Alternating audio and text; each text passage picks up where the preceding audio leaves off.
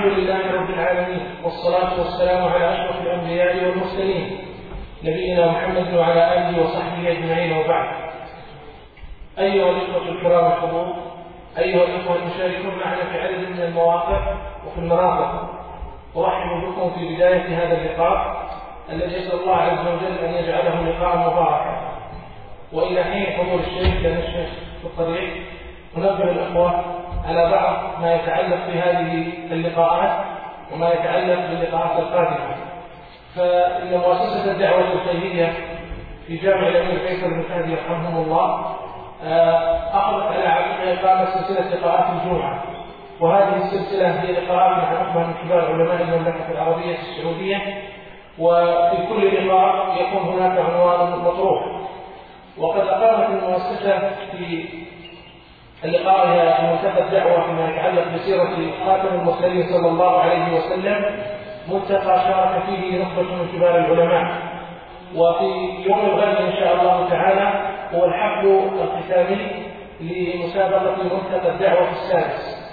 وسيتم تكريم الأخوة المشاركين والفائزين في مسابقة ملتقى السيرة حيث تم إعداد مسابقة في شريف لسماحة الشيخ عبد العزيز بن عبد الله بن باز رحمه الله وفي كتيب آخر لسماحة الشيخ عبد العزيز بن عبد الله آل الشيخ. وتم طرح 100 جائزة وجائزة كبرى منها كتب مكتبة لطالب العلم وكذلك جوائز أخرى. فغدا إن شاء الله تعالى سيكون موعد هذا الحفل. ولذا جاء هذا اللقاء استثنائيا. وإلا فإن اللقاءات دائما لقاءات الجمعة هي كل يوم جمعة. وجاء هذا اللقاء مستثنى من بسبب هذا البرنامج. ونقول الأخوة أيضا أن لقاءنا القادم في يوم الجمعة القادم سيكون مع فضيلة الشيخ عبد العزيز الراشدي في لقاء الجمعة في الأسبوع القادم إن شاء الله تعالى. أسأل الله عز وجل لنا ولكم التوفيق والسداد وأن يجعل في جهود علمائنا الخير والبركة والنفع للمسلمين. وأسأله سبحانه وتعالى أن يرزقنا وإياكم العلم النافع والعمل الصالح إنه ولي ذلك والقادر عليه وصلى الله وسلم وبارك على نبينا محمد. الحمد لله رب العالمين والصلاة والسلام على أشرف الأنبياء والمرسلين نبينا محمد وعلى آله وصحبه أجمعين وبعد. إنه يسر مؤسسة الدعوة الخيرية في جامع الأمير فيصل بن فادي يرحمه الله وعبر نشاطها العلمي أن ترحب بكم في هذا اللقاء المبارك ومع أحد علمائنا الفضلاء وفي هذا اللقاء إن شاء الله تعالى سيكون ضيفنا هو فضيلة الشيخ الدكتور العلامة عبد الكريم بن عبد الله الخير عضو هيئة التدريس في جامعة الإمام محمد بن سعود الإسلامية وأحد علمائنا الأجلاء المعروفون بالتصنيف والتأليف والتدريس أسأل الله عز وجل أن يبارك في جهوده وأن ينفع به الإسلام والمسلمين وأرحب بالإخوة المشاركين معنا في عدد من المواقع في داخل المملكة وفي خارجها وكذلك الإخوة الذين يتابعوننا عن طريق الموقع. أرحب بكم جميعا أيها الإخوة الحضور وسنستقبل في نهاية هذا اللقاء أسئلة الإخوة الحضور وأسئلة المناطق واستفساراتهم واستفساراتهم. وأنبه الإخوة أنه من خلال اللجنة المنظمة وهي مدرسة الأمير فيصل بن فهد رحمه الله لتحفيظ القرآن والمتون العلمية فإنه قد تم إعداد مسابقة على محاضرة الشيخ. فعند نهاية هذا اللقاء سيكون طرح ثلاثة أسئلة على محاضرة فضيلة الشيخ وأرجو من الإخوة الانتباه والاستعداد للإجابة على الأسئلة أسأل الله عز وجل بمنه وكرمه أن يبارك في جهود شيخنا وأن ينفع به الإسلام والمسلمين وأن يبارك في وقته وفي علمه وفي عمره وصلى الله وسلم وبارك على نبينا محمد وإلى لقاء محاضرة الشيخ. السلام عليكم ورحمة الله وبركاته. الحمد لله رب العالمين صلى الله وسلم وبارك على عبده ورسوله نبينا محمد وعلى آله وصحبه أجمعين. أما بعد ففي هذا اللقاء المبارك الذي رتبه الإخوة جزاهم الله خيرا في هذا الظرف الذي تعيشه الأمة مع الاضطراب الحاصل لدى كثير من طلاب العلم كثير منهم ضاقت بهم الأرض ذرعا وظنوا أن الخير قد انقطع والأمر على خلاف ذلك. وديننا ولله الحمد دين الخلود والبقاء إلى قيام الساعة مضمون له البقاء إلى قيام الساعة. وأبواب الخير مفتوحة ومشرعة وسنة المدافعة باقية إلى قيام الساعة. وما يغلق باب في وجه مسلم إلا ويفتح الله له أبواب وآفاق من أعمال الخير التي توصله إلى مرضاة الله سبحانه وتعالى. الفتن التي تعيشها الأمة والتي أخبر بها النبي عليه الصلاة والسلام وأنه يوشك أن تضل فتن كقطع الليل المظلم. يوشك أن تضلنا فتن كما أخبر النبي عليه الصلاة والسلام كقطع الليل المظلم. وقال عليه الصلاة والسلام في الحديث المخرج في البخاري وغيره يوشك أن يكون خير ما للمسلم غنم يتبع بها شعف الجبال ومواقع القطر يفر بدينه من الفتن. يفر بدينه من الفتن. وقال عليه الصلاة والسلام كما في الحديث المخرج في السنن المسند أنه في آخر الزمان أيام تسمى أيام الصبر والقابض فيها على دينه كالقابض على الجمر وأجر العامل فيها كأجر خمسين رجلا. قالوا منهم يا رسول الله ومنا قال منكم. هذه مع كونها تخبر عن واقع مر إلا أنها تشرح صدر المسلم للعمل والمدافعة. أجر خمسين من الصحابة في آخر الزمان عند فساد الناس أجر خمسين من الصحابة. هذا ليس الأمر بالسهل ولا بالهين. ويأتي ذكره والمراد به إن شاء الله تعالى. فالفتن التي نتحدث عنها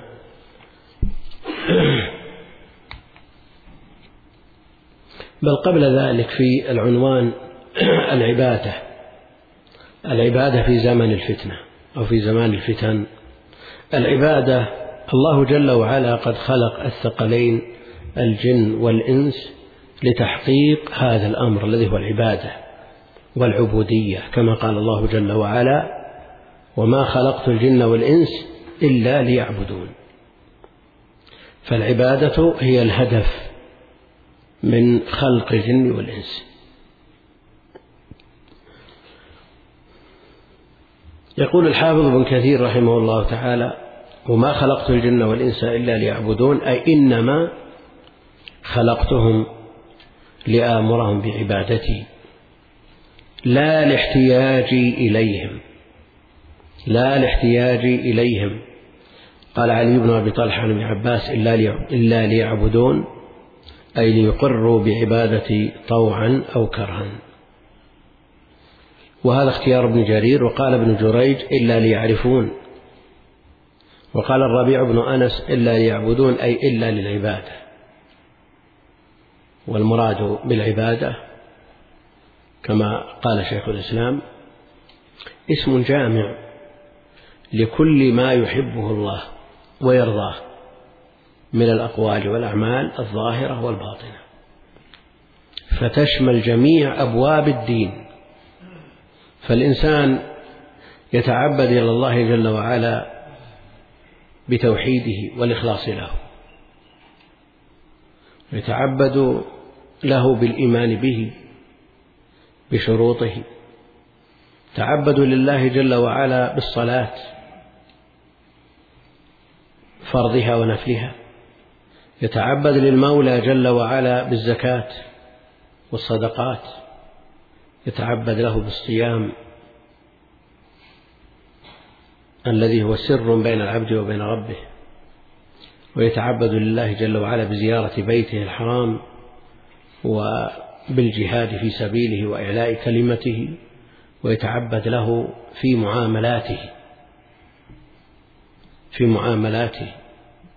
فالمعاملات وإن كانت من أجل الكسب الذي ظاهره المادة المحضة إلا أنه في الوقت نفسه بإمكان المسلم أن يجعله عبادة لله جل وعلا. إذا نوى به أن يتقوى به على ما يقربه إلى الله جل وعلا. يتعبد إلى الله ويتقرب إليه بتناول الملذات والشهوات كالنكاح الذي شرعه الله جل وعلا وأخبر أنه يؤجر عليه. أيأتي أحدنا شهوته وله فيها أجر؟ قال نعم. رأيتم لو وضعها في حرام أيكون عليه وزر؟ قالوا نعم. فيأتي شهوته ويكون له أجر. هذا من فضل الله جل وعلا.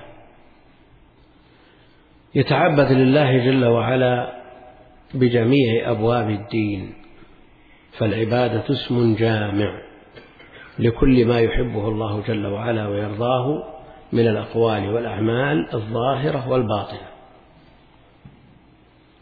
وتنوع هذه العبادات من محاسن هذا الدين من محاسن هذا الدين فتجد بعض الناس يسهل عليه التقرب إلى الله جل وعلا بمئة ركعة بمئة ركعة بثلاثمائة ركعة في اليوم الواحد.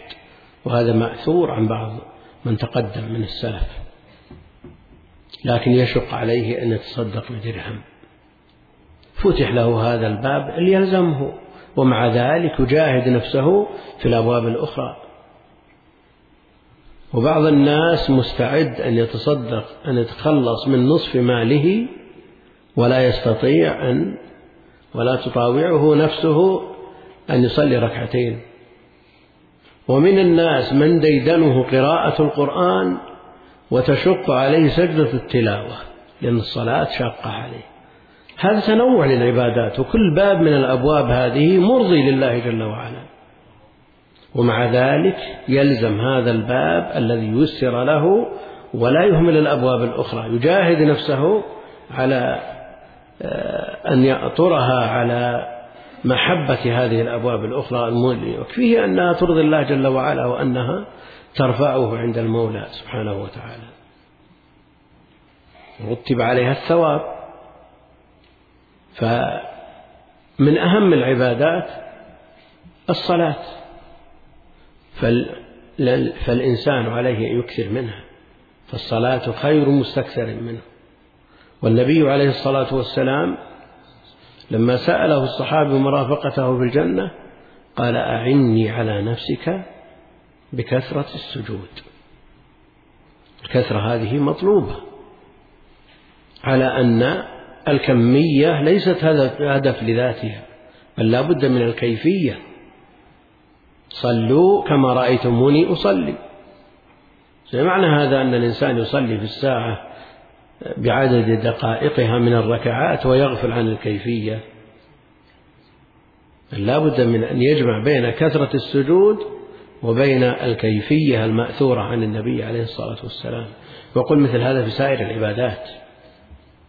يقرأ القرآن ويكون ديدنه قراءة القرآن لكن على الوجه المأمور به. على الوجه المأمور به من من الترتيل والتدبر ليزداد بذلك من الهدى واليقين والطمأنينة وانشراح الصدر وزيادة الإيمان. فعلى الإنسان أن يلزم هذه العبادات. والفتن جمع فتنة. يقول الراغب أصل الفتن إدخال الذهب في النار. لتظهر جودته من رداءته. لتظهر جودته من رداءته. ويستعمل في إدخال الإنسان النار. ويطلق على العذاب.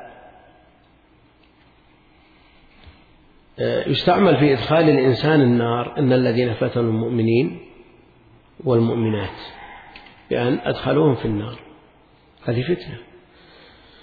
ويطلق على العذاب كقوله جل وعلا ذوقوا فتنتكم وعلى ما يحصل عند العذاب. كقوله جل وعلا ألا في الفتنة سقطوا. وعلى الاختبار كقوله وفتناك فتونا. وفيما يدفع إليه الإنسان من شدة ورخاء. وفي الشدة أظهر معنى وأكثر استعمالا. قال جل وعلا ونبلوكم بالشر والخير فتنة. ومنه قوله وإن كادوا ليفتنونك. أي يوقعونك ببلية وشدة في صرفك عن العمل بما أوحي إليك. وقال أيضا الراغب الفتنة تكون من الأفعال الصادرة من الله جل وعلا.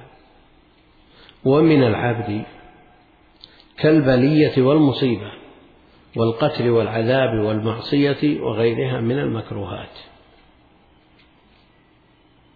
فالإنسان قد يكون بنفسه موجدا للفتنة يفتتن بها ويفتن بها غيره كما أنها تكون من الله جل وعلا. فإن كانت من الله فهي على وجه الحكمة وإن كانت من الإنسان بغير أمر الله فهي مذمومة.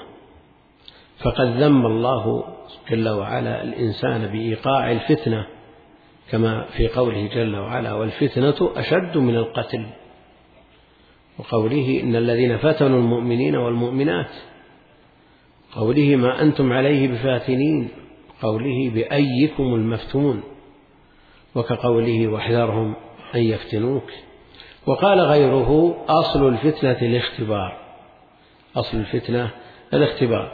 ثم استعملت فيما أخرجته المحنة والاختبار إلى المكروه ثم أطلقت على كل مكروه أو آيل إليه كالكفر والإثم والتحريق والفضيحة والفجور وغير ذلك. الفتنة لا شك أنها تطلق على أمور متفاوتة تطلق على أمور متفاوتة. فمنها الشرك الذي هو في الحقيقة أعظم من القتل وأشد من القتل.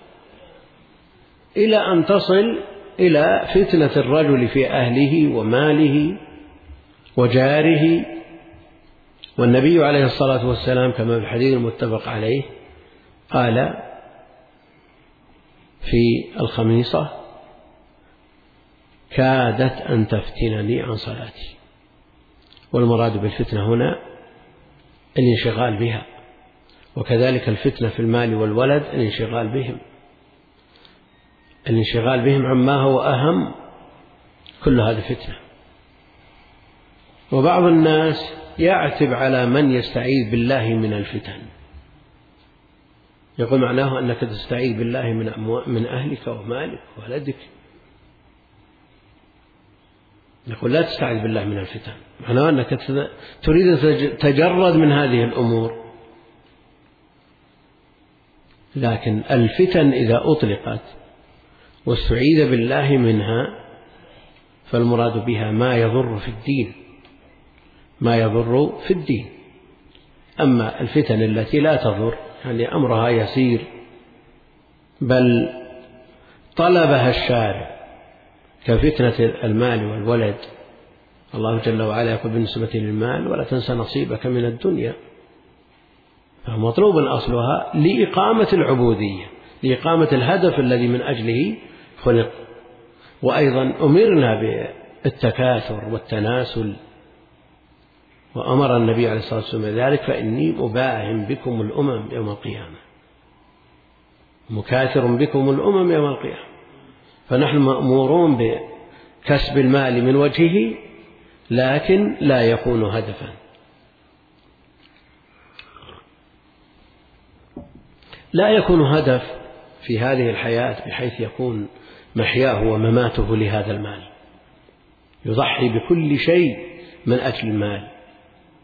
كما رأينا وسمعنا في هذه السنين المتأخرة بعد أن فتحت علينا الدنيا. المقصود أن هذه الفتنة أعني فتنة المال وإن كان أصلها مطلوبا لا تنسى نصيبك من الدنيا إنما طلب لتحقيق الهدف الذي من أجله خلق وهو العبودية لله جل وعلا. إذ لا تقوم الحياة إلا بالمال. لا تقوم الحياة إلا بالمال. وأيضا طلب الولد لبقاء النوع والجنس الإنساني ليعبد الرب جل وعلا إلى قيام الساعة. ولو أن كل واحد من المسلمين عزف عن الزواج خشية أن يبتلى بالأولاد ويبتلى بالأهل لخالف سنة النبي عليه الصلاة والسلام سنن المرسلين.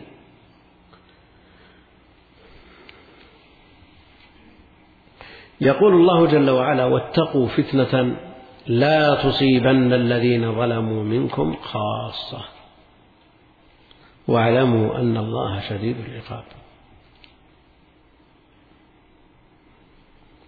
يقول آه، القرطبي قال ابن عباس رضي الله عنهما أمر الله أن لا يقر المنكر بين أظهرهم فيعمهم العذاب.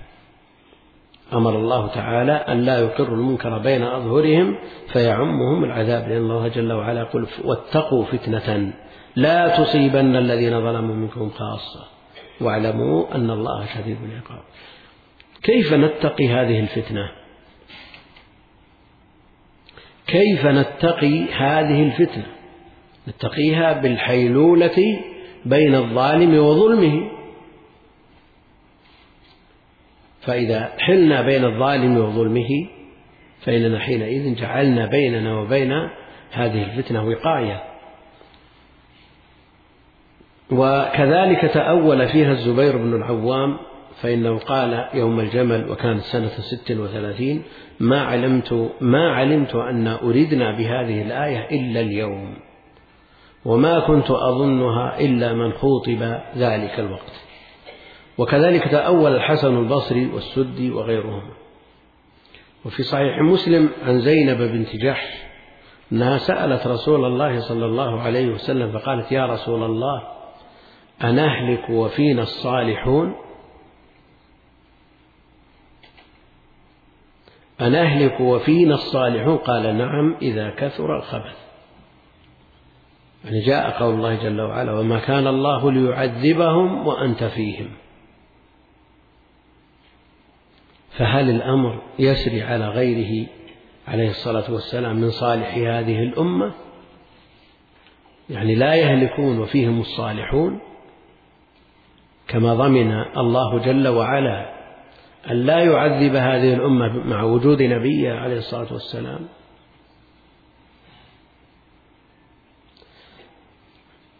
وجود الصالحين لا شك أنه سبب من أسباب دفع البلاء ودفع الفتن.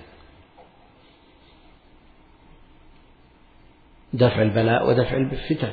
بسبب أو بنسبة إرثهم إرثهم من النبوة من النبي عليه الصلاة والسلام. أعني هؤلاء الصالحين بقدر إرثهم من النبوة علما وعملا يدفع بهم من الفتن من الفتن بقدر ذلك. ولذلك نجد أنه حينما وجد الصالحون من العلماء والعباد والدعاة الأخيار كانت الفتن مدفوعة إلى حد ما بسبب مدافعتهم لها بسبب مدافعتهم لها وبسبب علمهم وعملهم وبسبب دعواتهم الصالحة.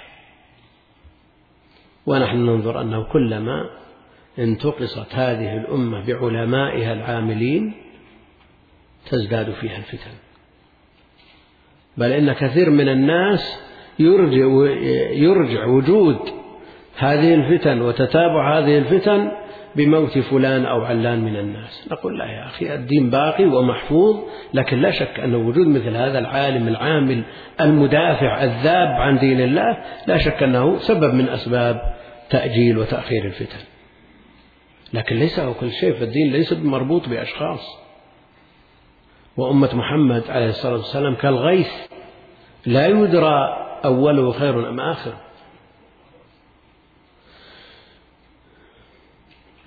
في صحيح مسلم عن زينب بنت جحش أنها سألت رسول الله صلى الله عليه وسلم فقالت يا رسول الله أنهلك وفينا الصالحون قال نعم إذا كثر الخبث.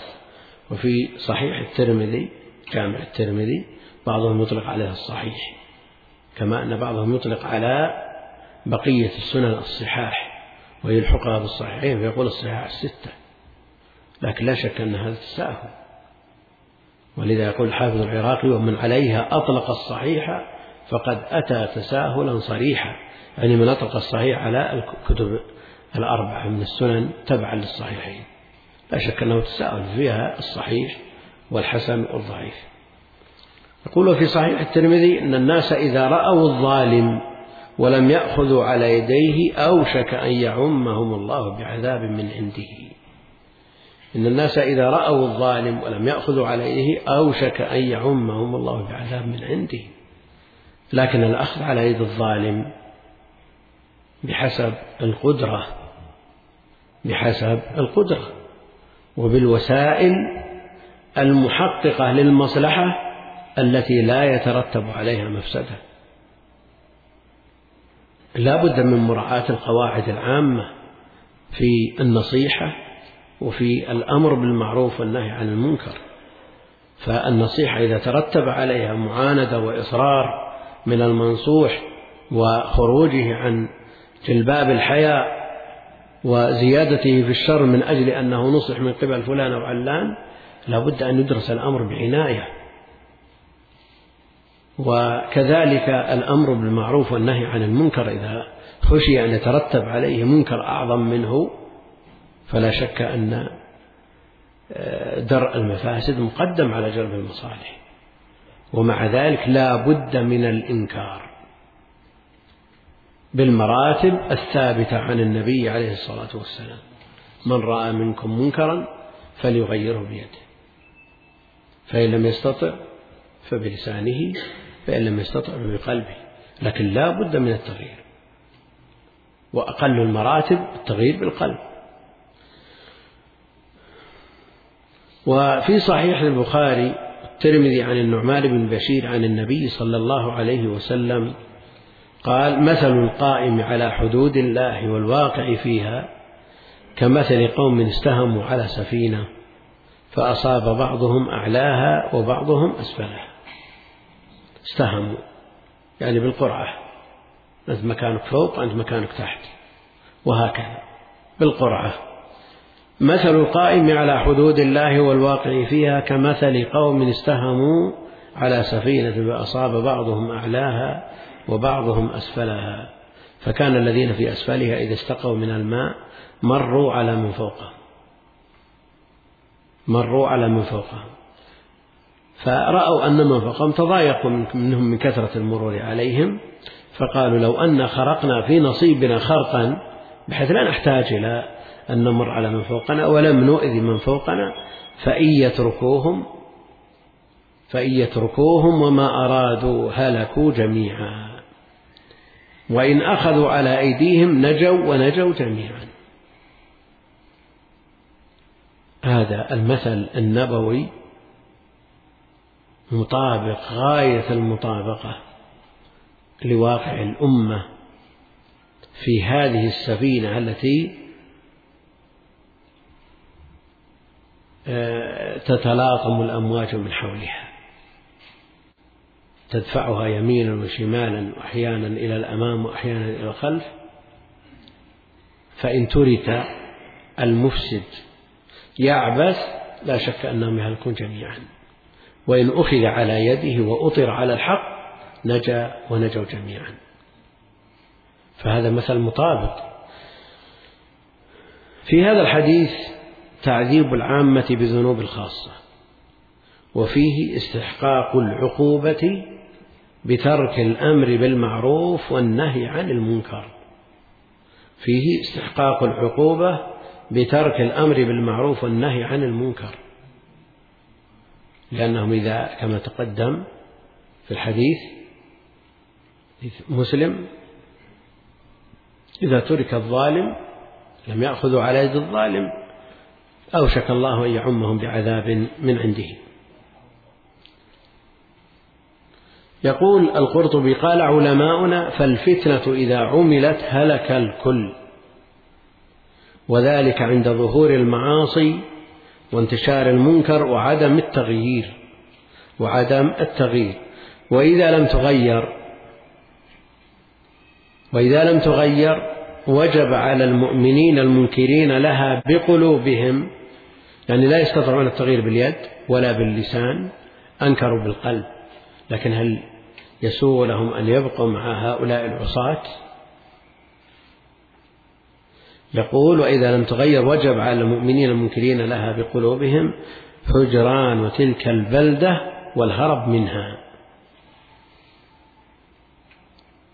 وهكذا كان الحكم في من كان قبلنا من الأمم كما في قصة السبت حين هجروا العاصين وقالوا لا نساكنكم. وبهذا قال السلف رضي الله عنهم. روى ابن وهب عن مالك أنه قال تهجر الأرض التي يصنع فيها المنكر جهارا ولا يستقر فيها. أما إذا استخفى العاصي المذنب بجريمته فهذا لا يضر غير نفسه. الإشكال فيما إذا ظهر المنكر وأعلن ولم يوجد من يدافع أو من يدفع هذا المنكر. فحينئذ يوشك أن يعمهم الله بعذاب من عنده.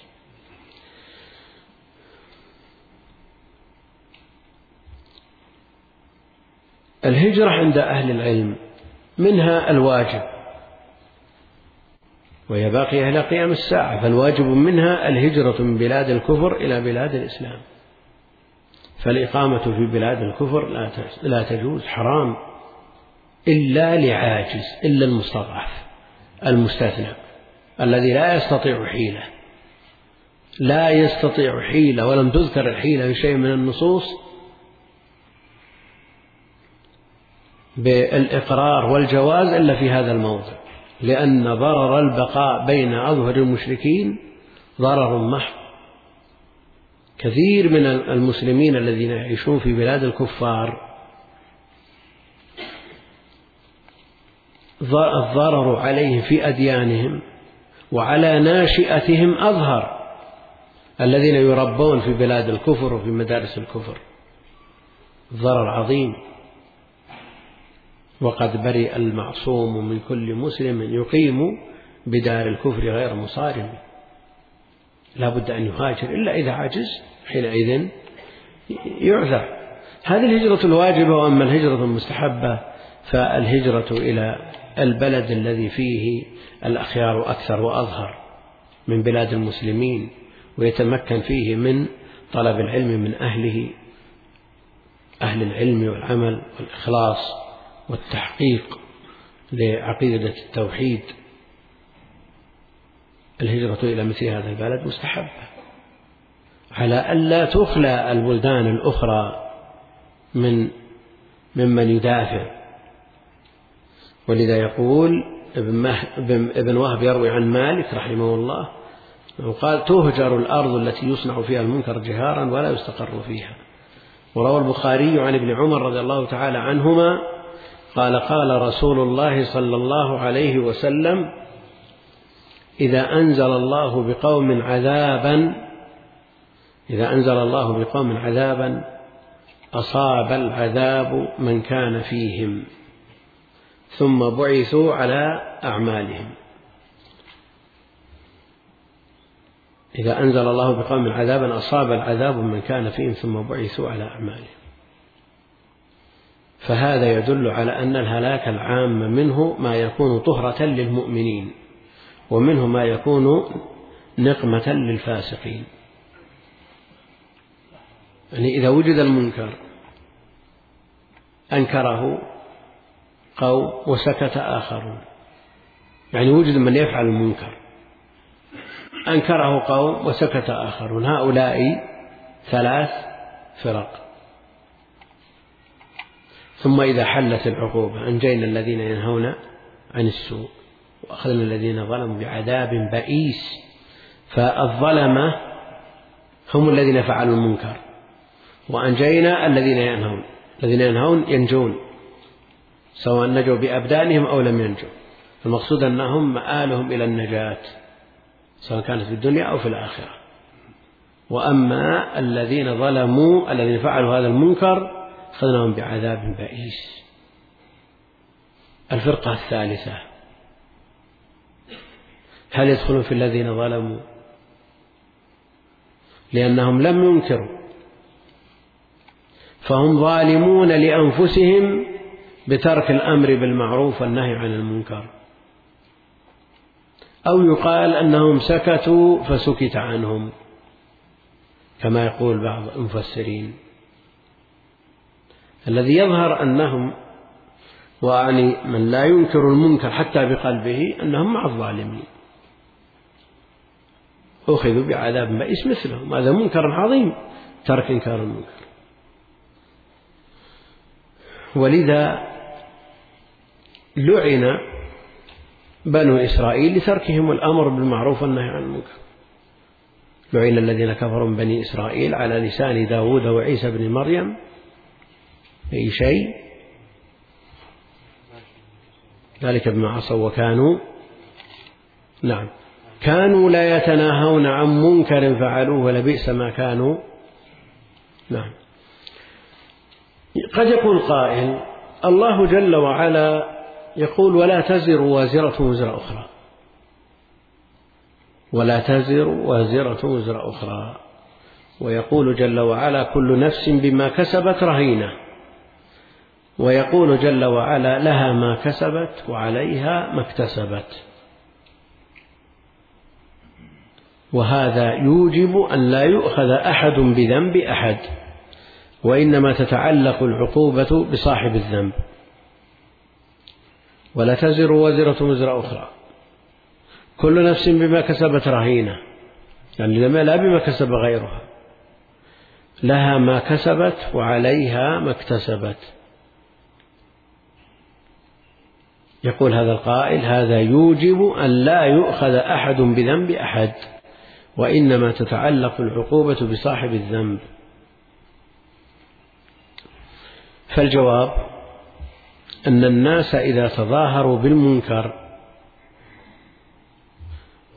فمن الفرض على كل من رآه أن يغيره. فإذا سكتوا عليه فكلهم عاص فكلهم عاص. هذا بفعله وهذا برضاه. وقد جعل الله في حكمه وحكمته الراضي بمنزلة العامل. فانتظم في العقوبة قاله ابن العربي. فالحكم واحد هذا بفعله وهذا برضاه هذا باقترافه وبما كسبت يده وبوزره الذي ارتكبه وهذا بتركه الأمر بالمعروف والنهي عن المنكر وهو أيضا منكر.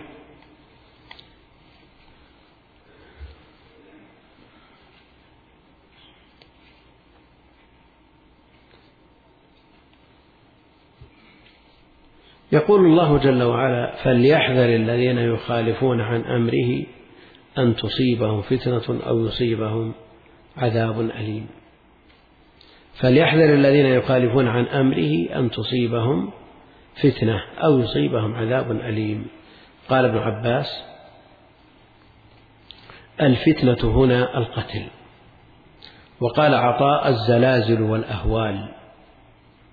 وقال جعفر بن محمد سلطان جائر يسلط عليهم. وقيل الطبع على القلوب بشؤم مخالفة الرسول عليه الصلاة والسلام. وكلها داخلة في مدلول الآية. قد يقتل من يقتل ويصاب بالزلازل والأهوال من يصاب وقد تكون هذه المعاصي وهذه المخالفات لله ولرسوله سبب في تولي سلطان جائر عليهم يسلط عليهم يسومهم سوء العذاب. وشواهد الأحوال لا تحتاج إلى تسميات. يعني انظر في الواقع اليوم تجد هذه الأمور موجودة. وقيل الطبع على القلوب بشؤم مخالفة الرسول صلى الله عليه وسلم وهذا أشد. الطبع على القلوب. بعض الناس يرى أنه من أفضل الناس وأنه على الجادة وهو لا يدري أنه مطبوع على قلبه. نسأل الله السلامة والعافية بعضهم يرى أنه على الصراط وهو ممسوخ وهو لا يشعر. قد باع دينه وهو لا يعلم. نسأل الله السلامة والعافية. وأهل العلم يقررون أن مسخ القلوب أعظم من مسخ الأبدان. مسخ القلوب أعظم من مسخ الأبدان. ابن القيم في إغاثة اللهفان ذكر أنه في آخر الزمان يمشي الإثنان إلى المعصية. هما في طريقهما إلى معصية. فيمسخ أحدهما خنزيرا وينظر إليه صاحبه مع ذلك ما, ما النتيجة؟ يرجع ويقول الحمد لله على السلام يرجع إلى بيته ويتوب. لا يمضي إلى معصيته. هذا مسخ بدن وهذا مسوخ القلب نسأل الله السلامة والعافية.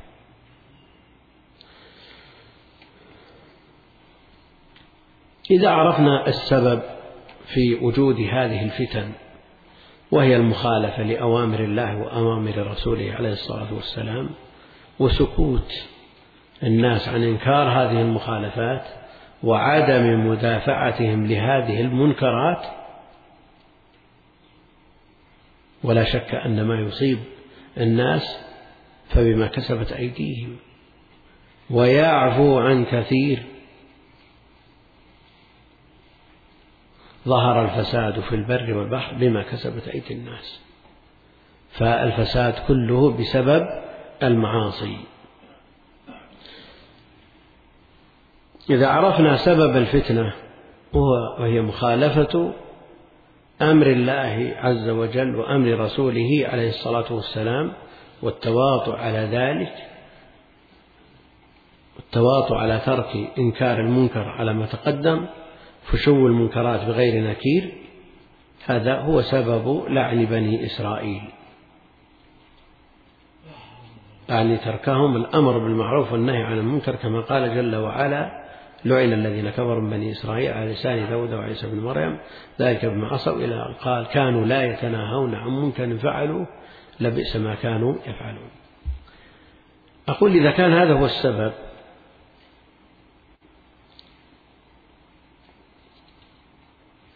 وقبل ذلك شأن الأمر بالمعروف والنهي عن المنكر لا يخفى على العامة فضلا عن المتعلمين وهو خصيصة هذه الأمة وهو سبب رفعتها.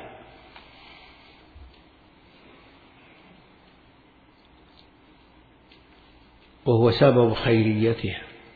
كنتم خير أمة أخرجت للناس تأمرون بالمعروف وتنهون عن المنكر وتؤمنون بالله. يعني قدم الأمر بالمعروف والنهي عن المنكر قدم على الإيمان بالله مع أنه لا يصح أمر ولا نهي إلا بعد الإيمان. قدم لماذا؟ لأنه هو خصيصة هذه الأمة. الأمم السابقة يؤمنون بالله يعني أتباع الأنبياء يؤمنون بالله. لكن لماذا فضلنا عليهم؟ لأننا نأمر بالمعروف وننهى عن المنكر. ولذلك قدم على الإيمان بالله الذي يشترك فيه الجميع. فقدمت هذه الخصيصة للاهتمام بشأنها والعناية بها. وإلا فجميع أتباع الأنبياء يؤمنون بالله. فما لنا مزية عليهم. فإذا تركنا هذه الخصلة ما صرنا خير أمة أخرجت الناس صرنا مثل الأمم.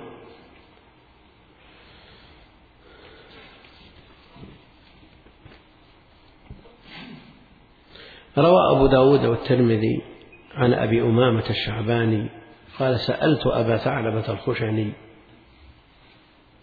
رضي الله عنه قال قلت يا أبا ثعلبة كيف تقول في هذه الآية عليكم أنفسكم؟ قال أما والله لقد سألت عنها خبيرا. سألت عنها رسول الله صلى الله عليه وسلم فقال ائتمروا بالمعروف وانتهوا عن المنكر. حتى إذا رأيتم شحا مطاعا وهوى متبعا ودنيا مؤثرة حتى إذا رأيتم ائتمروا بالمعروف وانتهوا عن المنكر. حتى إذا رأيتم شحا مطاعا وهوى متبعا ودنيا مؤثرة وإعجاب كل ذي رأي برأيه فعليك بنفسك ودع عنك العوام. فإن من ورائكم أيام تدعى أيام الصبر. الصبر فيهن مثل القبض على الجمر. للعامل فيهن مثل أجر خمسين رجلا يعملون مثل عملكم. وهذا حديث جيد. زاد أبو داود في حديثه قيل يا رسول الله أجر خمسين رجلا منا أو منهم؟ قال بل أجر خمسين رجلا منكم. إذا نظرنا إلى الحديث الأمر بالمعروف والنهي عن المنكر أمر مقرر شعيرة من شعائر الدين حتى عده بعضهم من أركان الإسلام. ولا يمكن أن تقوم أمور المسلمين إلا به. يقول حتى هذه الغاية إذا رأيتم شحا مطاعا تجد الشح بين الناس والناس تابعون لهذا الشح لا يخالفونه فيمنعون الواجبات ويبخلون بها. فإذا رأيتم شحا مطاعا وهوى متبعا كل ما لاح له شهوة أتبعها هواه ولم يرتدع عنها ولا يزدجر عنها ولو زجر بنصوص الكتاب والسنة. وهوى متبعا ودنيا مؤثرة. نعم هذا موجود. كثير من الناس آثر الدنيا على الآخرة وتعلق قلبه بها ولم يعقل من دينه شيء يصلي ببدنه فقط. يعني إذا سمع شخص وهو ساجد يشير بأصبعه ثم في النهاية يجهر يقول آمين. هذا ماذا عقل من صلاته؟ هذا ماذا عقل من صلاته؟ وهو ساجد يقول آمين. لا شك أن هذا سببه تعلق القلوب بالدنيا والعزوف عن الآخرة. والغفلة عن الهدف الذي من أجله خلق. يقول إذا رأيت ذلك ودنيا مؤثرة وإعجاب كل ذي رأي برأيه. وإعجاب كل ذي رأي برأيه بالنسبة لعامة الناس وكونهم يصرون على ما يقررونه من أحاديثهم في مجالسهم هذا ليس بغريب يعني لأنهم عوام لكن طلاب علم.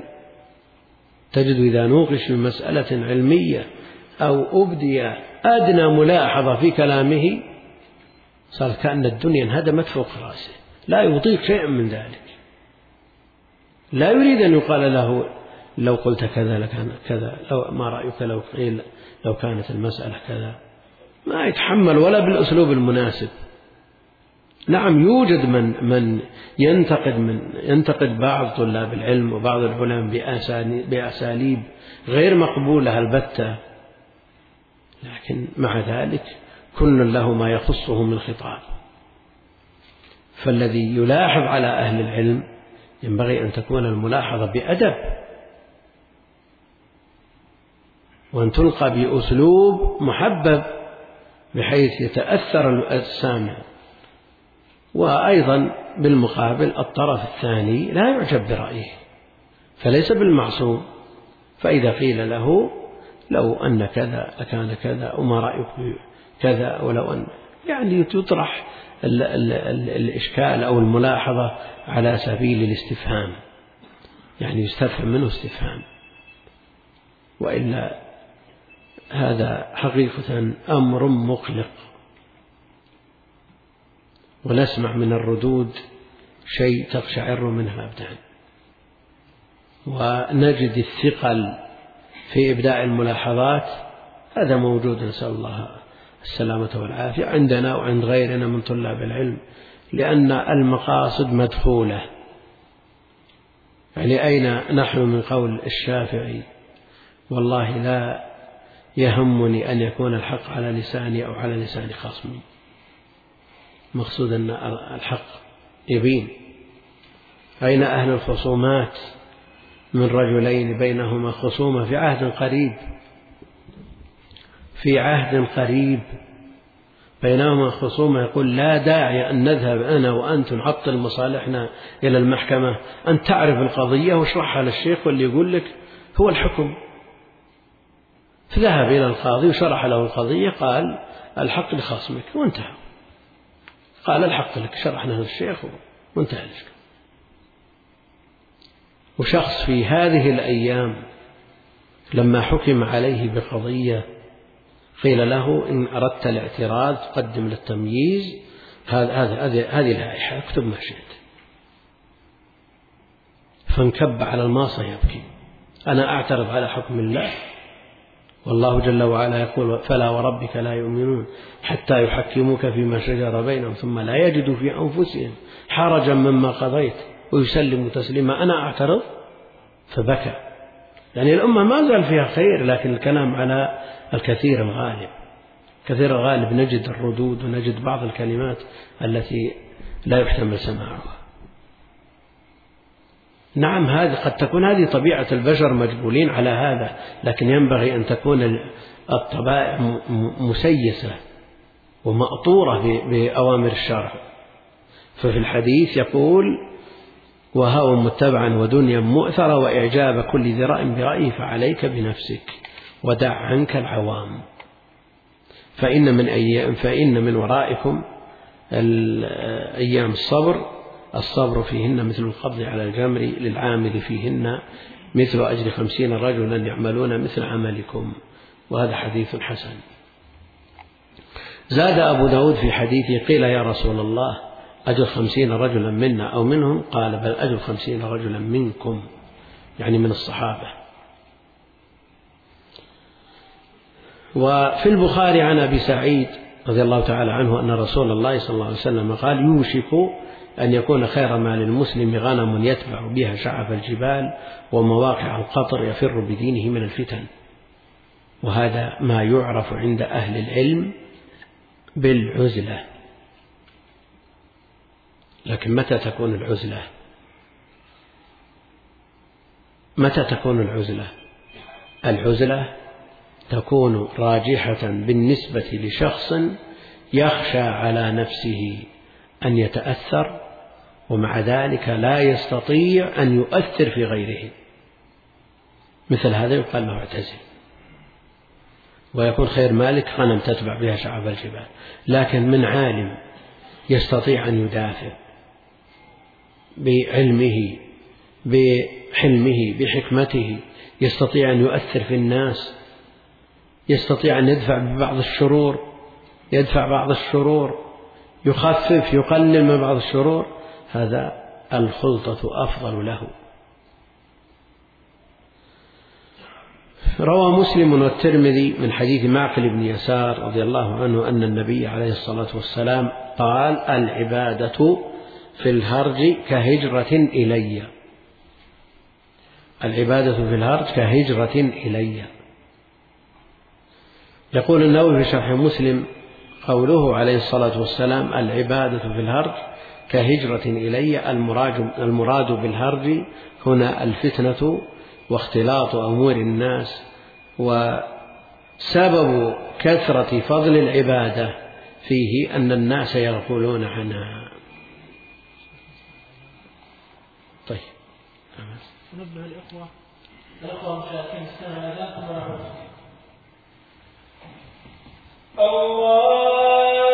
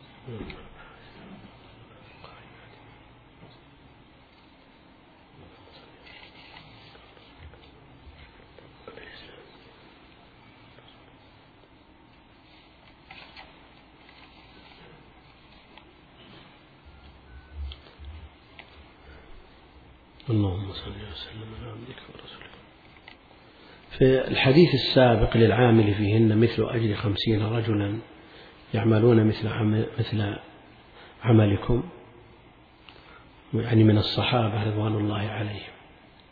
قد يشكل هذا على بعض الناس ويقول أنه قد يأتي في آخر الزمان من هو أفضل من الصحابة.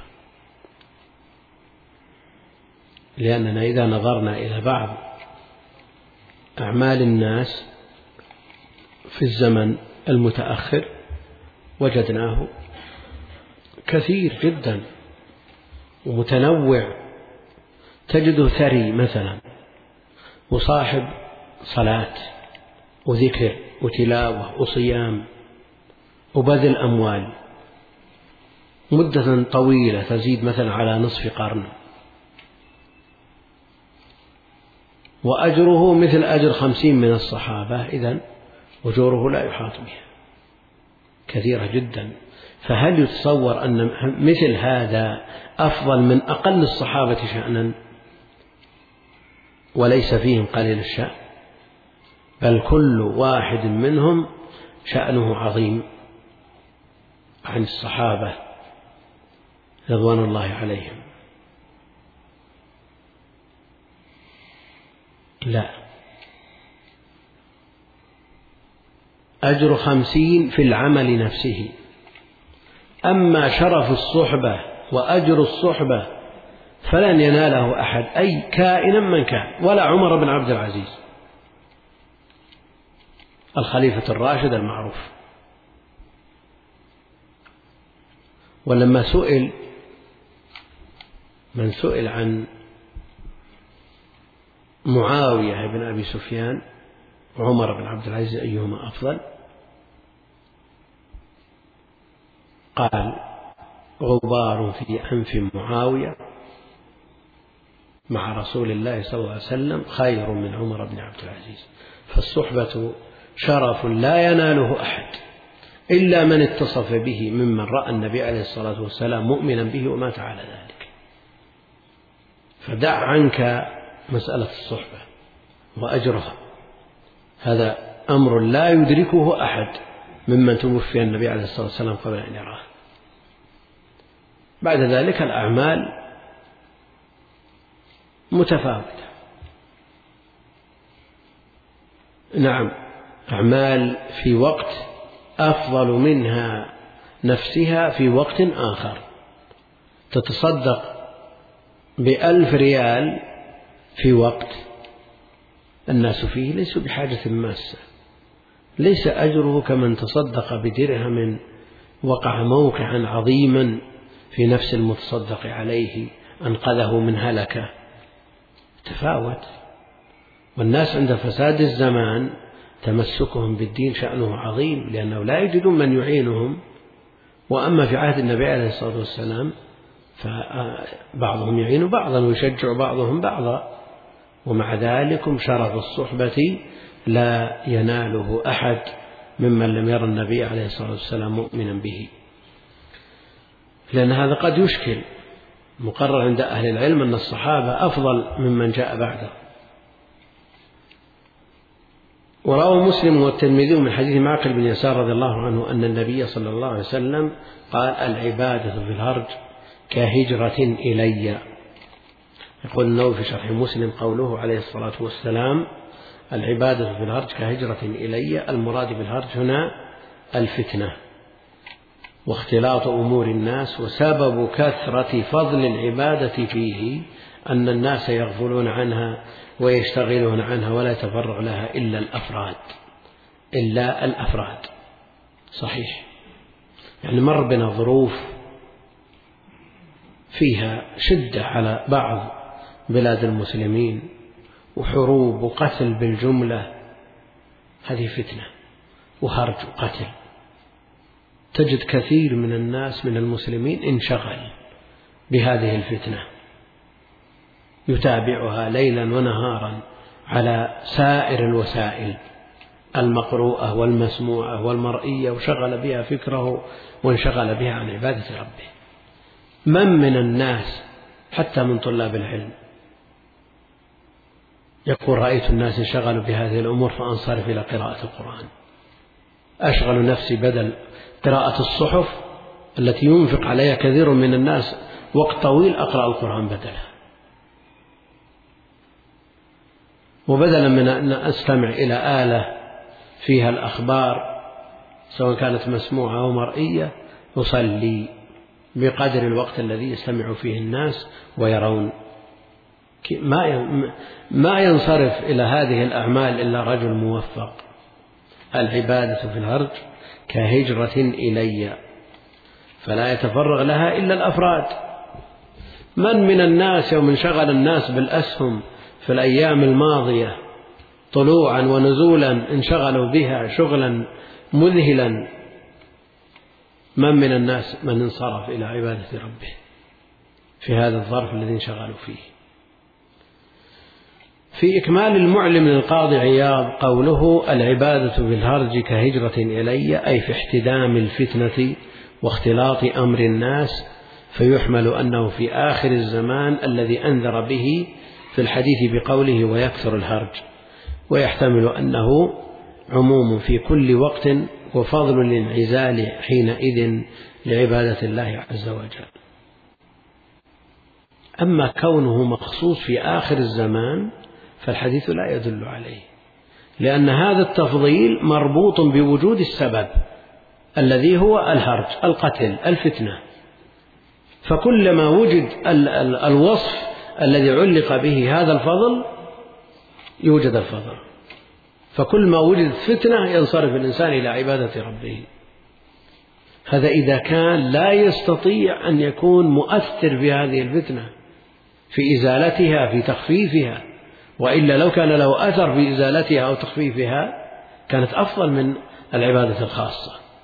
لأن المقرر عند أهل العلم أن العبادات المتعدية أفضل من اللازمة.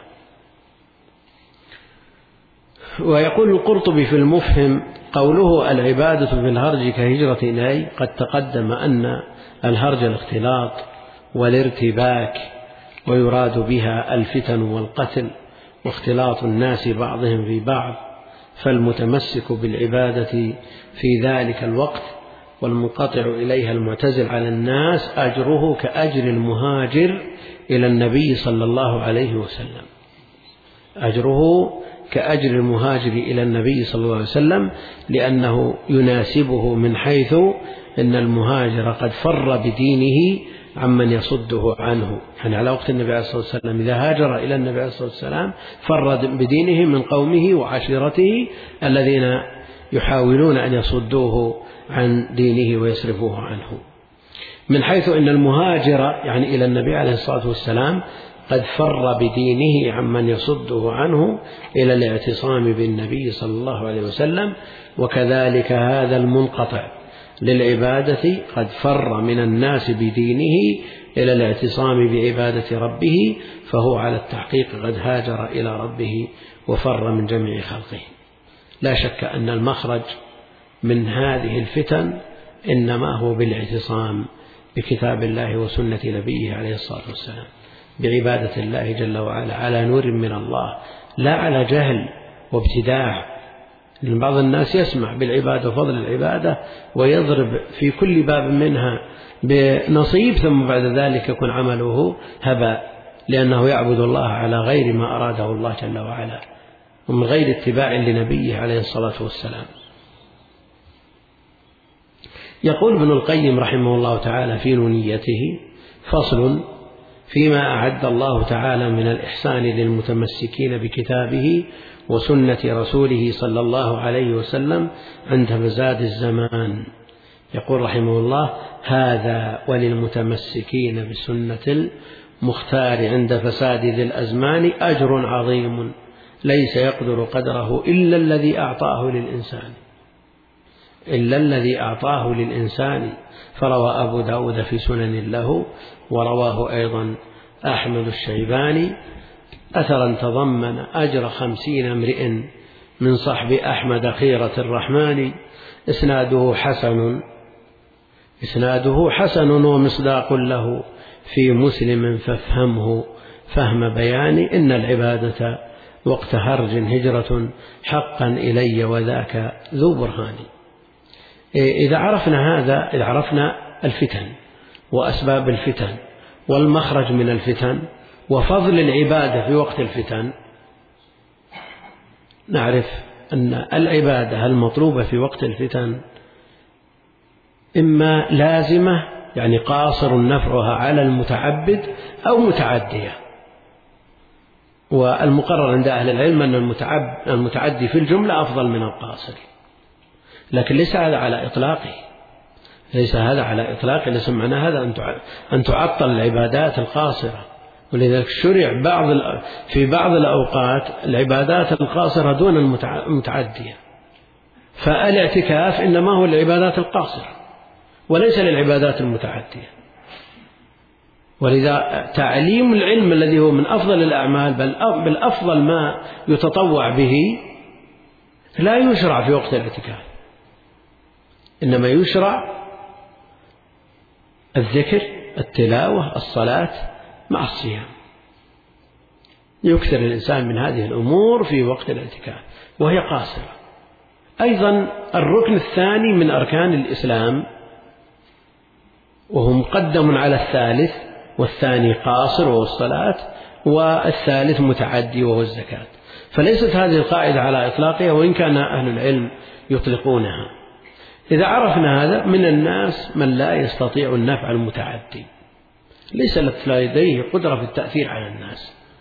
نقول لمثل هذا أقلل بمطلوب الإمكان من آه، الاختلاط بالناس. واقتصر على ما أوجب الله عليك من صلة وبر وزيارة في الله مما يستحب لك ذلك. وجاءت النصوص بطلبه وافعل ما أمرت به من حقوق المسلم على المسلم. واتجه إلى العبادات الخاصة. أكثر من الصيام أكثر من الصلاة نوافل أكثر من تلاوة القرآن. لا يزال لسانك رطبا بذكر الله. أمر بالمعروف والنهي عن المنكر بحسب استطاعتك. ولا تختلط بالناس ولا توغل في الخلطة بحيث تتأثر من الناس. هذا الذي لا يستطيع التأثير في الناس. أما من يستطيع التأثير في الناس بأن يغشى محافلهم ومجالسهم ومجتمعاتهم ونواديهم يغشى هذه الأماكن للإنكار وللأمر بالمعروف ولتنبيه الناس وتوجيههم وتعليمهم الخير. لا شك أن مثل هذا أفضل بالنسبة له وهذا خلاصة ما يقال في الخلطة والعزلة. لو قرأنا في كتب أهل العلم منذ سنين الخطابي متوفى سنة آه، ثلاثمائة وثمان وثمانين يفضل العزلة في وقته. يفضل العزلة في وقته. الكرماني وهو في القرن الثامن والعيني وهو بعده يقولون والمتعين في هذه الأزمان العزلة. المتعين في هذه الأزمان العزلة لاستحالة خلو المحافل من المنكرات. هذا قبل كم؟ قبل سبعمائة سنة. هذا كلام يقال فكيف بأزماننا؟ لكن يبقى أن الذي يخالط الناس ويصبر على ذاهم ويسعى في نفعهم وتوجيههم والسنة سنة المدافعة أمر مقرر في الشرع. يعني الإنسان لو تركت هذه الأعمال وتركت هذه الأمور كلها للناس الذين لا خير فيهم لا شك أن هذا ضرر محض على الدين وأهله. فلا بد من المزاحمة ولا بد من المدافعة ومع ذلك لا بد أيضا من الحكمة والرفق واللين في هذه المزاحمة وفي هذه المدافعة. والرفق عموما لا يدخل في شيء إلا زانه ولا ينزع من شيء إلا شانه. على كل حال هذا هو القول الفصل في العزلة والخلطة. ونحن نرى من الناس من اعتزل مع أنه بالإمكان أن ينفع وينتفع به يعني من أهل العلم لو لو خصص من وقته آه، اقتطع من وقته جزءا لإقراء الناس وتعليمهم العلم لتفع به خلق مع الوقت. ومن الناس من يخالط وهو مسكين يتأثر كل يوم في نقص ولا يستطيع أن يؤثر في أحد. ومع ذلك آه، علينا أن ننظر إلى هذا الأمر بجد. وكل إنسان يعرف من نفسه ما جبل عليه وما أوتي من مواهب فإن كان لديه استطاعة وقدرة في خلطة الناس ومحاولة الإصلاح والتغيير والتأثير عليهم مثل هذا لا شك أنه في جهاد. وهذا أفضل من العزلة. أما من لا يستطيع ذلك فالعزلة في حقه مفضلة والله أعلم. صلى الله وسلم وبارك على عبده ورسوله. نبينا محمد وعلى آله وصحبه أجمعين. شكر الله فضيلة شيخنا الدكتور العلامة عبد الكريم بن عبد الله الصغير على هذا البيان. نسأل الله عز وجل أن يجعل ذلك في ميزان حسناته وأن يعصمنا وإياكم من الفتن ما ظهر منها وما بطن. وأستأذن فضيلة الشيخ في عرض أسئلة المناطق. ونظرا لضيق الوقت وكثرة الأسئلة الواجب سأستقبل مجموعة من الأسئلة. أبدأ بالإخوة في مدينة أعراب في جامع الأمير عبد العزيز بن مساعد الشيخ عبد العزيز العنزي عضو الدعوة والإرشاد تفضل.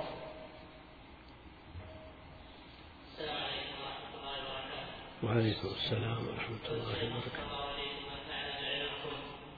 يقول السائل ما هو توجيهكم للذين فتنوا بالمال خاصة بعد ظهور المساهمات وما فيها من أمور مشتبهة أو محرمة أقول هؤلاء الذين آثروا الدنيا على الآخرة ولا شك أن الدنيا ضرة ضرة بالنسبة للآخرة والإغال فيها مؤثر مؤثر فيما يقرب إلى الله جل وعلا. فإن آثر دنياه أضر بآخرته وإن آثر آخرته لا شك أنه يتضرر في دنياه. لكن قد يوفق لعمل لا يحتاج منه إلى جهد إذا التفت إلى آخرته والمتاجرة مع ربه. ومن يؤثر هذه الدنيا ويكسب فيها من الحطام ما يكسب واليوم يكسب وغدا يخسر وإذا كسب كسب عشرة بالمئة عشرين بالمئة. وهو في أمور الآخرة الحسنة بعشر أمثالها ألف بالمئة. من يتخيل هذا؟ يعني في أسبوع وهو مرتاح بعد صلاة الصبح إلى أن تنتشر الشمس يقرأ القرآن ويحصل على ثلاثة ملايين حسنة على أقل تقدير إلى أضعاف كثيرة. وذلك فضل الله يؤتيه من يشاء ومثل هذا العمل لا يعوقه عن شيء من أمور دينه ولا دنياه. فإذا انتشرت الشمس صلى ما كتب له ركعتين أو أربع أو ست أو ثمان يرجع بوافر الأجر والثواب من الله جل وعلا. أما من انصرفوا إلى أمور الدنيا وهذا لوحظ وظهر أثره على آه، أبدان الناس وعقولهم فضلا عن أديانهم. أما تأثيره على الأديان ومر بنا أو وبغيرنا أيضا من طلاب العلم ممن كان يلازم الدروس وأموره بالنسبة للدنيا ماشية ما عنده مشكلة. ثم بعد ذلك انقطع بالكلية عن التعلم. ولازم العلماء عشرات السنين ثم بعد ذلك في سنة أو سنتين رجع شبه العامي يا أخي أنت حفظت القرآن وتعبت عليه وفي سنتين أو ثلاث تنسى القرآن. أي كارثة مثل هذه الكارثة؟ ولو سيقت لك الدنيا بحذافيرها. والدنيا إذا علمنا حقيقة هذه الدنيا وأنها ملعونة ملعون ما فيها إلا ذكر الله وما والاه وعرفنا أن الدنيا لا تزن عند الله جناح بعوضة. فكيف نؤثر الأدنى على الأعلى؟ يعرف حقيقة الدنيا مثل سعيد بن المسيب. لما ابن الخليفة يخطب ابنته والوسيط يقول له جاءتك الدنيا بحذافيرها. هذا ولد الخليفة يخطب بنتك. جاءتك الدنيا بحذافيرها. سعيد بن المسيب من العلماء الراسخين هو أفضل التابعين عند الإمام أحمد. وإن كان القول المرجح أن أفضل التابعين أويس للنص الصحيح. أما من جهة العلم فلا شك أن سعيد أعلم من أويس لكن يبقى أنه أفضل التابعين عند الإمام أحمد وله وجه تفضيله وإن كان الحديث الصحيح يرجح أويسا القرني. لما قيل له جاءتك الدنيا بحذافيرها ماذا كان الرد؟ ماذا كان الرد؟ الرد قال إذا كانت الدنيا لا تزن عند الله جناح بعوضة فماذا ترى يقص لي من هذا الجناح؟ الخليفة برأسه كيف يقص لي من هذا الجناح؟ ومع ذلك يزوج هذا هذه البنت المرأة الصالحة العابدة العالمة يزوجها أفقر واحد من طلابه. من لا يجد المهر ويجهزها له ويزفها إليه فهو في يده. هذا الذي يعرف حقيقة الدنيا. أما إذا لاحت لنا الدنيا لوحت لنا بجناح مظلم نتبعها ونترك الآخرة. بعض طلاب العلم ينسون نسوا القرآن منهم من صلى صلاة الظهر وجهر بالقراءة وأمنوا خلفه. هذه حياتي. نسأل الله السلامة والعافية. فالأمر خطير. يعني آه، هذا هذا بالنسبة للأثر على الدين. الأثر على الدنيا. قطعت الأرحام. ترك الآباء والأمهات ما يزارون من أجل هذه الأسهم حصل الخلل في العقول. مات بعض الناس جلطات. منهم من جن. هذه أمور حقيقة تعطي دروس ولكن مع الأسف أنهم لو ردوا لعادوا لو ارتفعت هذه الأسهم رجعوا ثانية. وليس بأعجب ممن لو أدخلوا النار وخرجوا منها وردوا لعادوا كما أخبر الله جل وعلا. وإلا قبل سنتين تعرفون الكارثة اللي حصلت. كارثة يعني أدخل المستشفيات بسببها عدد كبير. صار كثير من المستشفيات لا تقبل. لكثرة من أصيبوا قبل سنتين ثم بعد ذلك عادوا. وهذه الكارثة أعظم منها ولو ردوا لعادوا. والله المستعان. فعلى الإنسان أن يقتصد في أمر دنياه ويكفيه منها البلغة. ولا يعني أنه يعيش يتكفف الناس يسأل الناس من أموالهم. لا. الله جل وعلا يقول ولا تنس نصيبك من الدنيا لكن لا تعكس المسألة. تستغرق في أمور دنياك ثم يقال لك لا تنسى نصيبك من الآخرة. فالتوازن لا بد منه في حياة المسلم. والله المستعان. أحسن الله إليكم فضيلة الشيخ يقول السائل بعض الناس يتعبد لله بالصلاة وقراءة القرآن وغيرها من الأعمال الصالحة ولكنه قد يشاهد الصفات والصور المحرمة فما توجيهكم؟ لهؤلاء أحسن الله إليكم. هذا المتعبد لله جل وعلا الذي يرجو ثواب الله عليه أن يحافظ على ما اكتسبه من من من أجور. عليه أن يحافظ على ما اكتسبه من أجور. ولا يكون مفلسا يوم القيامة. يأتي بهذه الأجور وبالمقابل يأتي بأوزار. يأتي بأوزار المسألة مسألة ميزان له كفتان كفة حسنات وكفة سيئات ولا شك أن السيئات على حساب الحسنات. فمن عمل العمل الصالح يرجو ثوابه عليه أن يحافظ عليه ولا يكون مفلسا يوم القيامة. يأتي بأعمال أمثال الجبال ثم بعد ذلك تذهب. هباء منثورا. يظلم الناس ويأكل أموالهم ويشتم الناس ويرتكب محرمات ثم بعد ذلك عند المقاصة لا يجد شيئا. فعلى المسلم الذي يتعب على هذه الحسنات أن يسعى على آه، دوامها وثباتها.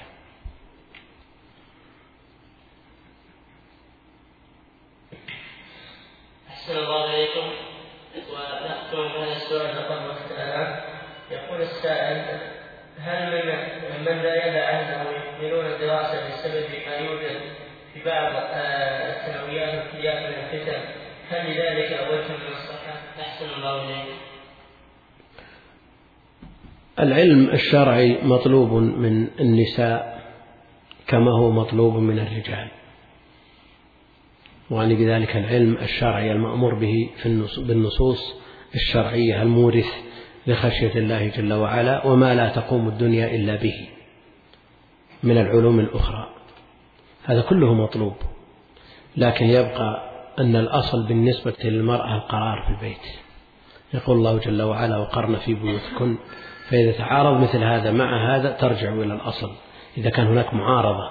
أما إذا أمكن التوفيق بأن أدت عملها الأصلي في بيتها وخدمت زوجها وواصلت دراستها ومع ذلك حافظت على نفسها. لأن الخروج من البيت وكثرة الخروج له ضريبة فإذا حافظت على حشمتها وخرجت بزي لا تفتن ولا تفتن بواسطته واستعملت أيضا خروجها في طريقها وفي مدرستها إذا رأت ملاحظة على إحدى زميلاتها أسدت لها نصيحة وصارت داعية خير في هذا المحفل الذي هو الذي يجمع جمع من الطالبات. إذا انضم إلى ذلك دعوة إلى الله جل وعلا وتوجيه وإنكار لمنكر وأمر بمعروف هذا لا شك أنه خير فالمنع منه آه، غير متجه. أما إذا خلا من ذلك كله ورأى النقص في حياة هذه الزوجة سواء كان فيما يتعلق في بيتها أو في دينها أو في عملها أو في تربية أولادها لا شك أن المنع له وجه. نعم. أشكر الأخوة في مدينة ولعلنا بعض أسئلة الأخوة في الموقع ثم نعود لأسئلة الحضور. هذا سائل يقول فضيلة الشيخ أحسن الله إليكم. هل وجهتمونا كيف نعود الناشئة على العبادة؟ أولا تعويد الناشئة على العبادة يكون بالقدوة بالقدوة الصالحة. ولذا شرع أو شرعت النوافل في البيت وأفضل صلاة الرجل في بيته إلا المكتوبة ليقتدى به يقتدي به هؤلاء الناشئة مع أمرهم بها واقتدائهم به في فعلها. فإذا أراد أن يصلي قال انتبه إلى هذه الصلاة وصلي معي كما صلى ابن عباس مع النبي عليه الصلاة والسلام قبل أن يكلف فأداره النبي عليه الصلاة والسلام من شماله إلى يمينه فوجهه بالفعل بالقول والفعل. فبالقدوة الصالحة وبالأمر بلطف ورفق وتوجيه مقبول لا شك أنهم يحبون بواسطة ذلك العبادة وينشأون عليها.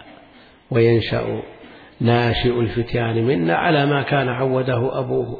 فإن كان أبوه عوده على العبادة عوده على الصلاة عوده على الصيام أعطاه أحيانا بعض الأموال اليسيرة من فئة الريال مثلا. وقال إذا رأيت فقير تصدق عليه أو قال آه، أهدي أو أعطي إخوانك من هذه الريالات أو العكس.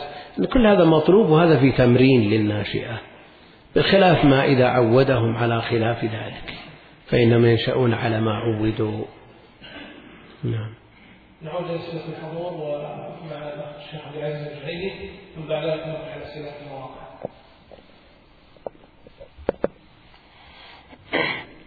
الحمد لله رب العالمين والصلاة والسلام على أشرف الأنبياء والمرسلين سيدنا محمد وعلى آله وصحبه أجمعين. فضيلة الشيخ أحسن الله إليك. سائل يقول كيف نجمع بين نصيحة النبي صلى الله عليه وسلم لأحد أصحابه لما سأل عن آخر الزمان بأن عليه بخاصة نفسه وبين إنكار المنكر؟ الجمع بين هذه النصوص بما تقدم من هذه تتنزل على أحوال. فمن كان حاله مثل ما ذكرنا سابقا أنه بصدد أن يتأثر بهذه المنكرات ولا يؤثر عليه بخويصة نفسه. أما إذا كان يستطيع التأثير في غيره وهو لا يتأثر بشرور الناس مثل هذا عليه أن يزاول الأمر والنهي. والناس كل منهم كل واحد منهم له مواهبه وله خصائصه فمن الناس من يطيق الأمر بالمعروف والنهي عن المنكر ويبذل فيه جل وقته. وهذا مشاهد. بينما لو تقول له لو تقول له اجلس في هذا المكان واقرأ جزء من القرآن كأنما حملته جبل.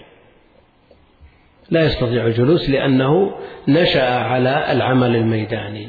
وبعض الناس بالعكس مستعد يجلس من صلاة الفجر إلى الساعة العاشرة يجلس خمس ساعات متواصلة ست ساعات يقرأ القرآن ولا تقول له قم اذهب إلى المستشفى تزور نزور أخونا فلان قال الله الآن أنا مشغول أنا لا أستطيع. وهذا مشاهد مجرب يعني الناس لا شك أن لهم ميول. أحد يميل إلى كذا وأحد يميل إلى كذا والأمة بمجموعها متكاملة. نعم. أحسن الله إليك سائل يقول ما هو الأولى في زمن الفتن؟ الالتفاف حول العلماء والتحصن بالعلم أم الدعوة إلى الله عز وجل؟ وأنا أحب القرآن وسماعه ولكن كيف أتدبره؟ أفدنا أحسن الله إليك. لا شك أن الالتفاف بأهل العلم أهل العلم والعمل وأهل الخبرة والدراية الذين يدركون من الأمور ما لا يدركه غيرهم نظرا لطول أعمالهم في هذه بمعاناة هذه الأمور واكتسابهم الخبرات لا شك أن هذا مهم. فلا يصدر إلا عن توجيههم مع ملازمتهم بالعلم ومدارسة العلم مع زملائه وأقرانه مع مزاولته للأمر بالمعروف والنهي عن المنكر مع أبواب الخير الأخرى. فيستطيع أن يقرأ القرآن ويستطيع أن يصلي ويستطيع أن يخصص وقت يصلي فيه في المسجد الذي تصلى فيه على الجنائز ويتبع الجنائز ويزور المرضى وهذا كله بالمقدور وكأن المسألة توفيق من الله جل وعلا. فالله جل وعلا إذا رأى من الإنسان خيرا أعانه عليه. فيعينه على هذا الخير. وأما بالنسبة لقراءة القرآن كثير من الناس تعلم القراءة هدا بسرعة. هذا يصعب عليه أن يتدبر. لكن عليه أن يأطر نفسه على التدبر. التدبر يكون بقراءة القرآن على وجه المأمور به يعني يرتل القرآن ولا يسرع. ومع ذلك يكون بيده قلم يدون الألفاظ التي تشكل عليه. ويراجع فيها كتب الغريب. فإذا انتهى من القرآن على هذه الطريقة الآن لا يشكل عليه اللفظ قد يشكل عليه معنى من المعاني يراجع فيه كتب التفاسير الموثوقة حتى تنحل لديه هذه الإشكالات ثم بعد ذلك يقرأ القرآن بدون إشكالات ويتدبر وفي كل مرة يعرض فيها القرآن يتكشف له من العلوم ما لم يكن عنده استأذنت فضيلة الشيخ في عرض أسئلة كثيرة سواء الحضور أو أسئلة الأخوة المشاركين. ولا أريد أن أحبس الأخوة سنصلي ثم بعد ذلك نكمل بعد الصلاة حتى نستفيد من علم الشيخ ولن نقتصر على ثلاثة أربع من الأسئلة. أعلم جاءت أسئلة مهمة ولا بد من عرضها على الشيخ ولذلك استأذنت ونبه الأخوة في المناطق أننا إن شاء الله تعالى بعد الصلاة مباشرة سنكمل عرض أسئلتهم على فضيلة الشيخ. وصلى الله وسلم وبارك على نبينا محمد. للمزيد من مواد فضيلة الشيخ عبد الكريم الخضير يرجى زيارة الموقع الرسمي لفضيلته www.kudair.com والسلام عليكم ورحمة الله وبركاته.